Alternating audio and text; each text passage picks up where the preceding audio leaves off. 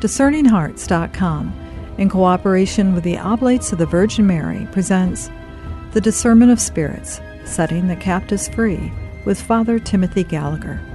Father Gallagher was ordained in 1979 as a member of the Oblates of the Virgin Mary. He obtained his doctorate from the Gregorian University, and he has dedicated many years to an extensive ministry of retreats, spiritual direction, and teaching about the spiritual life. Father Gallagher is the author of seven books published by the Crossroad Publishing Company on the spiritual teaching of St. Ignatius of Loyola and the life of Venerable Bruno Lanteri, founder of the Oblates of the Virgin Mary. Father Gallagher is featured on the EWTN series Living the Discerning Life, the spiritual teachings of St. Ignatius of Loyola. The Discernment of Spirits, Setting the Captives Free, with Father Timothy Gallagher. I'm your host, Chris McGregor.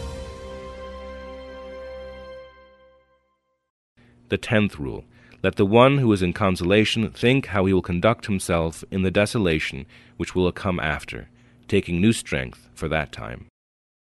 Welcome back, Father Gallagher. Thanks, Chris. Rule 10. Help us to understand this, this passage we're making. Well, what St. Ignatius will say here, after five rules for the person who is in a time of desolation, is to focus now on a person who's in a time of consolation, but still from the same perspective. That is, what, what he really sees the real problem in the spiritual life for most of us is when we get discouraged and disheartened. And so, in rules that are very practical, Ignatius will just keep saying, here's another help, and here's another one, and here's another one when you are in those low, difficult times of desolation. So that even though he's talking about consolation now in Rule 10, he still has in mind helping us to deal with desolation. And what he'll say is there is something you can do when you are in a time of consolation that's going to really help you when desolation returns, as we can serenely say eventually it will, in the up and down that's just normal in the spiritual life. Is it like provisioning a bomb shelter almost? It's yes. It's like Joseph in the book of Genesis in the seven years of plenty and the seven years of famine. And in the seven years of plenty, Joseph stores up grain that he doesn't need but which is crucial for survival in the seven years of famine which will follow. And that's what Ignatius says here. You can live in times of spiritual consolation in such a way that not only do you receive the gift which God is giving in the consolation, but you're thinking ahead and actively preparing for eventual times of desolation. And then that strength is going to make all the difference when you eventually get into the desolation. But you know, I think this is probably a good point just to say something about consolation itself. Mm-hmm. And we've been saying all along that the you know the big three: be aware, understand, take action. The action in this case is to accept God's work in consolation. And let's look at that through something that St. Elizabeth Seton wrote. This was a letter that she wrote to a close friend of hers in adult age about an experience that she had when she was 15 years old. Um, in her life, you know that her mother died when she was three years old, mm. and her father very quickly remarried her, her stepmother never accepted Elizabeth and her younger sister. Her father, whom Elizabeth loved deeply, was one of the leading doctors in the Manhattan of his day, and because of that was uh, much more absent from her life than she would have wished. It was the great sorrow of those years that her father, whom she loved so deeply, was not as present to her as she would have wished. And the background to this particular experience is precisely that because her father, as she'll say, is off in England at this time, which is where the leading medical research was in his day. And he'd go back periodically to catch up on what was going on in the medical field. And she has been sent to stay with her uncle, her father's brother, in her uncle's home in New Rochelle. And on this particular day, a day in May, the boy who works at her uncle's farm goes off, drives the wagon off into the woods just to cut wood. And Elizabeth goes with him, and as he sets about his work, she sets off walking in the woods. And she describes how she finds an outlet in a meadow, chestnut tree with, she says, several young ones growing around it, rich moss under it, and a warm sun. Here then, she says, was a sweet bed the air a clear blue vault above, the numberless sounds of spring melody and joy, the sweet clovers and wild flowers I had got by the way, and a heart as innocent as human heart could be, filled even with enthusiastic love to God and admiration of His works. God, she says, was my Father, my all. Eh. It's a beautiful thing to see God touching her heart right in the place where her heart so longs to be loved by a Father. God was my Father, my all. I prayed, sang hymns, cried, laughed, talking to myself of how far He could put me above all sorrow. Then I laid still to enjoy the heavenly peace that came over my soul. And I am sure, in the two hours so enjoyed, grew ten years in the spiritual life, mm. which is a beautiful thing. We're on very holy ground, so uh, I'll just approach that with great reverence, if I may, because that says with the the utter clarity and precise spiritual intuition of the saints says the principal thing that we will ever say about spiritual consolation. Our principal call in time of spiritual consolation, that day when my prayer is so warm with a sense of God's love, or I'm at Mass and I feel the Lord's real presence and His welcome Him into me when I receive communion, or I'm reading the scriptures and they're so alive with the message of God's love and inspiration. Our principal call in time of spiritual consolation is simply to do what Elizabeth did drink it in, accept it, allow the sun of God's love and the rain of His grace render fertile our spiritual lives. Then I laid still to enjoy the heavenly peace which came over my soul. It's perfect. And I am sure in the two hours so enjoyed grew ten years in the spiritual life. The enormous growth that God will give us when we simply allow Him to love and pour His love into our hearts in time of spiritual consolation. And nothing, not even what Ignatius says in Rule 10, is intended ever to weigh upon that. I have here uh, a quote from the, the life of St. Francis of Assisi, which St. Bonaventure wrote, in which he says Francis would never let any call of the Spirit go unanswered. When he experienced it, he would make the most of it and enjoy the consolation afforded him in this way for as long as God permitted it. And as St. Bonaventure goes on, he describes how if St. Francis would feel God's consolation and God's inspirations coming into his heart, and he was walking with his companions, he would let them go on ahead. He would stay there and drink this in as long as God was giving it. Having said that, what Ignatius will say in Rule 10 is that there is a way of living the overall experience of spiritual consolation which will build an additional good together with the principal good that is simply accepting God's love and the growth that comes from that, which God intends in time of spiritual consolation. So let's, for example, imagine St. Elizabeth that evening of that day. She loved to walk by the water. She loved the, uh, the shoreline. And let's imagine her walking along the shore that evening with her heart still deeply warmed by the gift given during those two hours that morning. Clearly, she remembers it even years later uh, certainly that evening her heart would be filled with that. We could see Elizabeth now as she walks along the shore, her heart warmed with a sense of God's faithful love, together with the Lord, remembering that times of desolation will be there, uh, times of struggle, and with the Lord consciously taking in strength and preparing for the future times of desolation. That's what Ignatius wants us to, to see, and that's the counsel that he gives us in this tenth rule. Now, what happens if we don't do that? What mm-hmm. happens? Here are weeks of consolation and days of prayer that are a delight. And I never stop to think, you know, that desolation is returning. When it does, it can come with a real shock. I grew up in a family of sailors. We would go sailing every Sunday. We loved it. And you know, if, if you've sailed, you know that experience where the boat can be moving along strongly through the water. Sails are filled with the wind. The boat is cutting through the waves, making good time.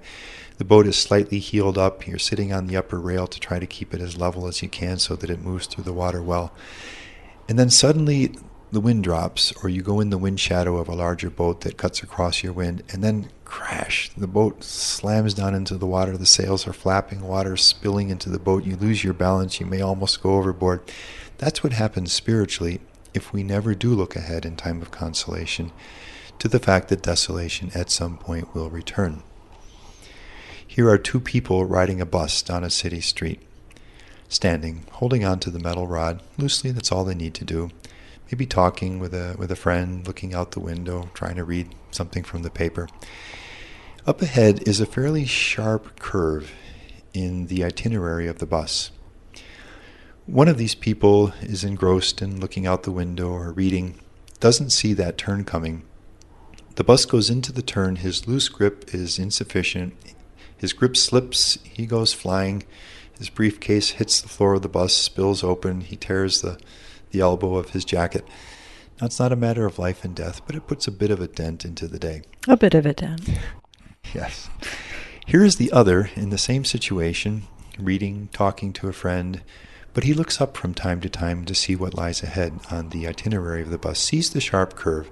Before the bus goes into the curve, plants his feet a little more solidly, gets a better grip on the pole. As the bus goes through the sharp curve, he sways just a little bit, and that's all there is to it. Mm. That's where Ignatius again is trying to bring us in Rule 10, so that in time of consolation, aware that desolation is eventually going to return, we are taking in strength for the eventual return of that spiritual desolation. We'll return in just a moment to the discernment of spirits, setting the captives free with Father Timothy Gallagher.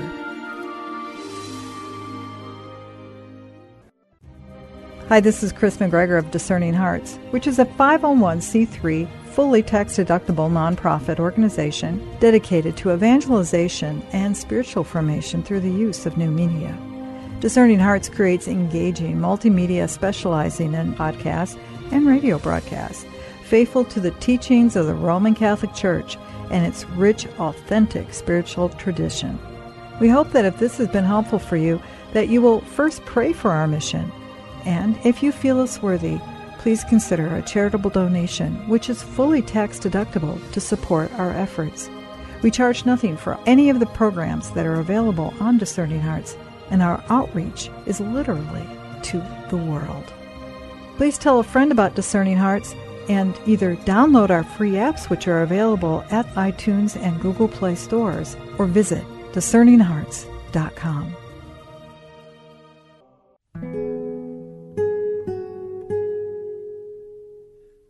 Prayers of St. Ignatius of Loyola. Anima Christi. Soul of Christ, sanctify me. Body of Christ, save me. Blood of Christ, inebriate me. Water from the side of Christ, wash me. Passion of Christ, strengthen me. O good Jesus, hear me. Within thy wounds hide me. Suffer me not to be separated from thee. From the malignant enemy, defend me. In the hour of my death, call me, and bid me come to thee, that with thy saints I may praise thee for ever and ever. Amen. Amen.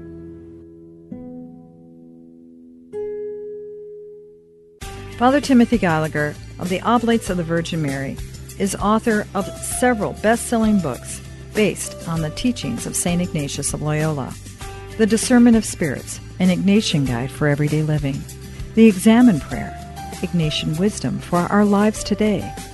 Spiritual consolation, an Ignatian guide for the greater discernment of spirits. Meditation and contemplation, an Ignatian guide to praying with Scripture. An Ignatian introduction to prayer, scriptural reflections according to the spiritual exercises, and Discerning the Will of God, an Ignatian guide to Christian decision making. All these books are published by the Crossroad Publishing Company. For more information about books, tapes, and retreat schedule, can be found at fathertimothygallagher.org. That's frtimothygallagher.org. We now return to the discernment of spirits, setting captives free with Father Timothy Gallagher. The tenth rule Let the one who is in consolation think how he will conduct himself in the desolation which will come after, taking new strength for that time. Now, how would we do that? Can we get kind of practical about this? How would a person, on a day when God's warmth is there, I was at Mass this morning and it was it was a happy time. Quietly, my heart was filled with peace. I was strengthened for the day. I had 10 minutes during the lunch hour and I read a few verses from Scripture and I could feel the Lord's presence. Um, now it's in the quiet evening after the activity of the day. How might I, in this day of consolation, in addition to the beautiful accepting of God's strengthening through the consolation, also be preparing for the times when there will be more struggle and desolation? Well, I'll just suggest a, a, a few ways. Each of us can find his or her own way in doing this. I think one thing we can do in those times of consolation, when we're with the Lord, is very simply just ask the Lord's help for future desolation. Just prayer of petition. Now, we saw this in the sixth rule when Ignatius says that this is very helpful to do when we're right in the desolation. What we'd be saying now is that we can do that even before the desolation begins, so that, like Joseph, we are storing up spiritual grain for the year of famine, for the days of struggle that may lie ahead. Mm-hmm. Meditation on truths that will sustain us in spiritual desolation. This too, St. Ignatius said in the sixth rule. So that I, you know, Father Gallagher, I might out for a walk in the evening, sitting in the chapel, in the quiet of my room at some point. When my heart feels God's closeness, I might just call to mind those words, I have been here before, which to me are a sign that whenever I have been in desolation, I can look back now and see that God was there and his love faithfully saw me through those times and even brought growth through them. What I could do is, in a time of consolation, just call those experiences to mind, maybe biblical verses that speak to me of God's love, so that they're right there at my spiritual fingertips. And when the desolation returns, as it will at some point, they are much more likely to be right there to help me, those truths, in the time of desolation itself. What if, in a time of spiritual consolation, we consciously stop to think about spiritual desolation and the reasons why a God who loves us may allow it. Things like we saw in the ninth rule. Mm-hmm. What if we got out the ninth rule and just went through those reasons again? Why God may allow a person whom he loves and who loves him to go through a time of desolation, so that we see those negligences, change them, the trial that brings growth, so that we know that consolation is a gift and we are rooted in that rich humility. What we could also do in a time of consolation is look back over past times of desolation in our own life history. And at a distance of time now, we can probably see how God has given us growth through those times, how we reached out in ways that have made a real difference in our lives. What if, in a time of peace, we thought through those times together with the Lord just to see that pattern? I was in desolation then. It was it, it was it was difficult. It was dark. It was heavy. But I can see now the good that came to me through that, the growth, the learning, as I struggled with that and the ways that God blessed me through that struggle. Well, the next time I am in desolation again, the memory, because I've done that, because I've reflected on this with the Lord, it's going to be all the easier for me to say, Lord, you're with me in this one too. There's a reason for this one too, and I'll be stronger to get through it. In Ignatius' words in Rule 10, I am taking up new strength, taking in new strength for that time of desolation when it returns. Mm-hmm.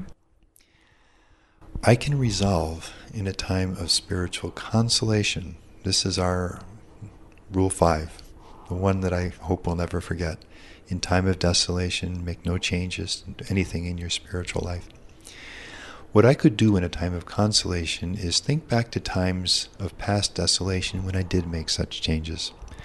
So, in that time of desolation, I kind of gave up my prayer with Scripture, or I stopped going to that class in the parish, or I let that retreat go, or gave up in this, whatever effort it might be in this spiritual life. And I can see now that they were not good changes. I can see the way that those changes made things more difficult for me did not help growth in the spiritual life. So that seeing that now clearly in the peace of consolation, the next time that I'm in desolation, I will be much less likely to make those kinds of changes again. This time I'm going to try to be faithful to my prayer. I'm going to continue in the activity in the parish.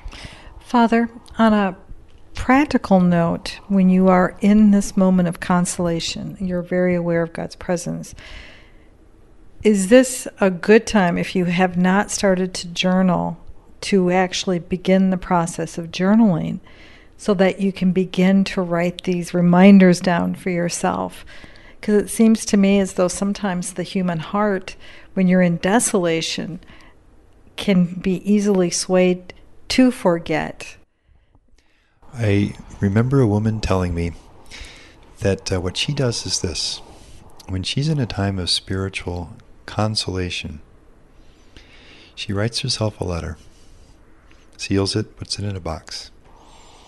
When she finds herself again in a time of spiritual desolation, she goes to the box, opens the letter, and reads it.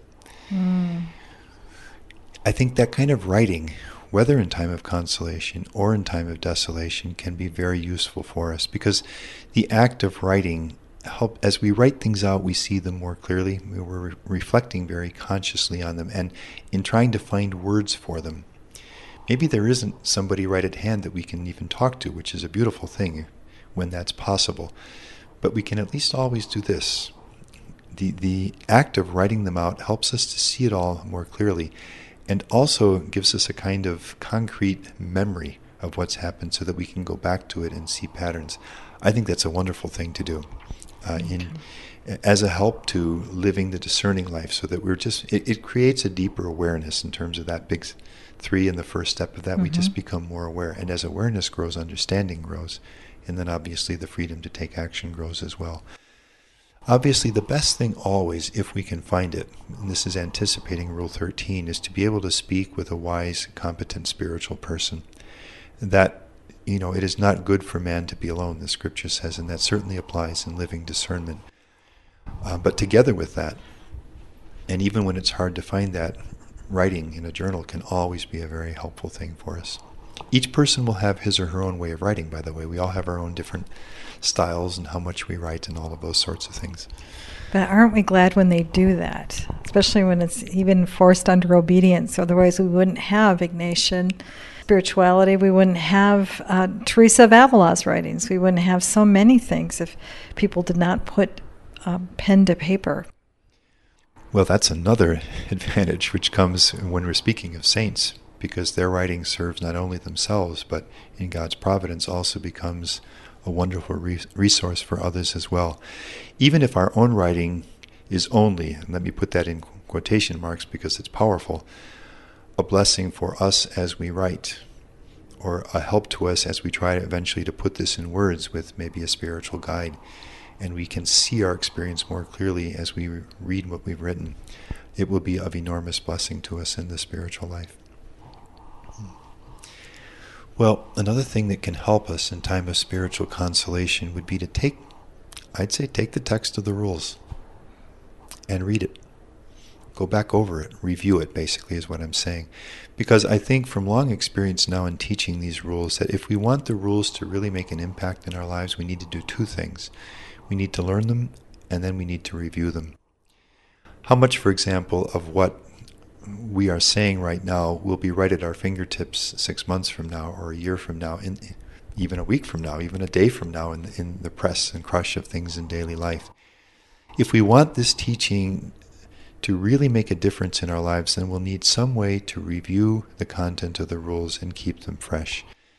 I'm always a little shy in talking about my own books, but this is a point where I think I need to.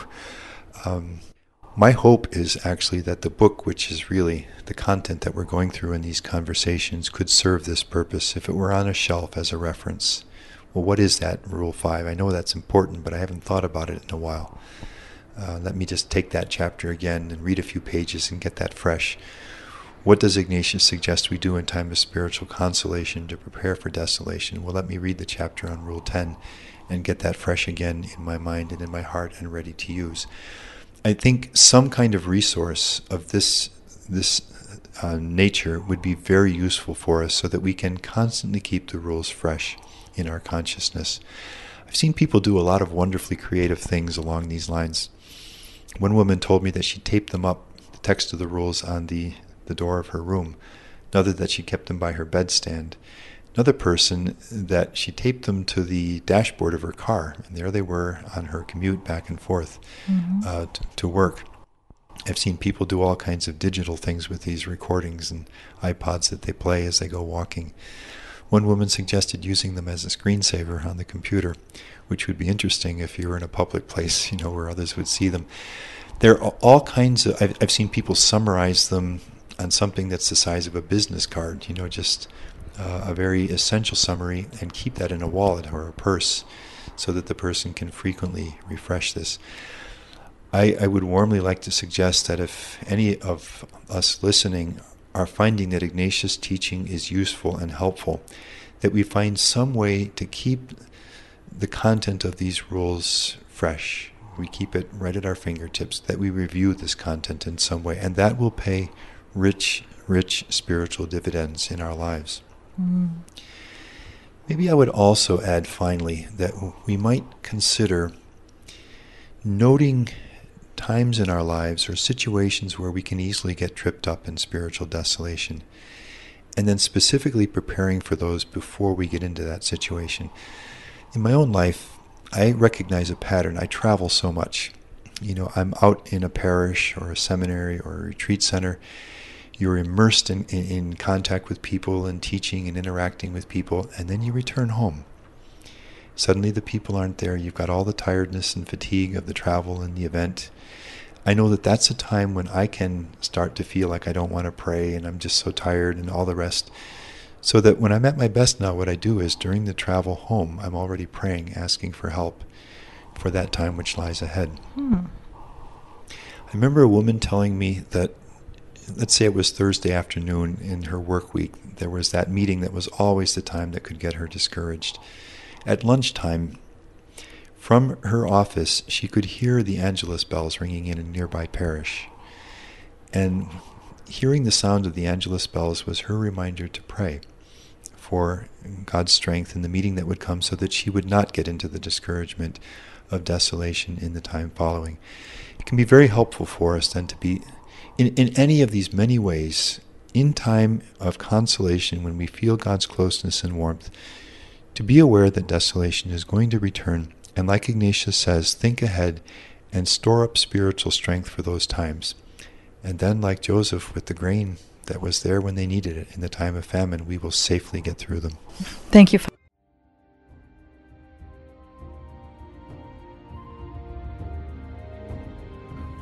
You've been listening to the Discernment of Spirits Setting the Captives Free with Father Timothy Gallagher. To hear and or to download this conversation along with hundreds of other spiritual formation programs, visit discerninghearts.com. This has been a production of Discerning Hearts in cooperation with the Oblates of the Virgin Mary. I'm your host, Chris McGregor. We hope that if this has been helpful for you, that you will first pray for our mission and if you feel us worthy, consider a charitable donation, which is fully tax deductible to help support our mission. But most of all, we hope that you will tell a friend about discerninghearts.com and join us next time for The Discernment of Spirits Setting the Captives Free with Father Timothy Gallagher.